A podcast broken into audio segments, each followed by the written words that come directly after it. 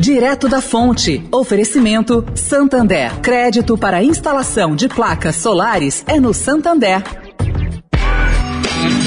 Direto da Fonte. Com Sônia Rassi.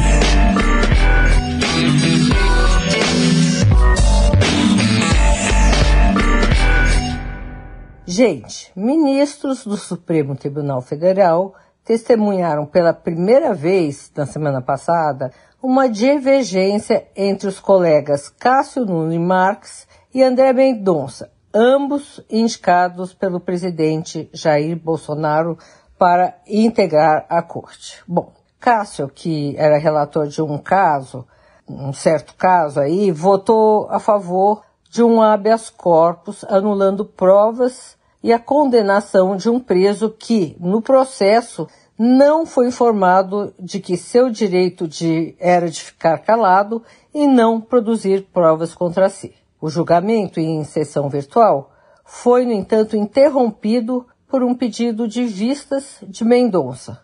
Cássio, assim, aderiu à posição de Gilmar Mendes, Ricardo Lewandowski e Edson Fachin, que na segunda turma costumam votar a favor da prerrogativa constitucional da pessoa não produzir prova contra si.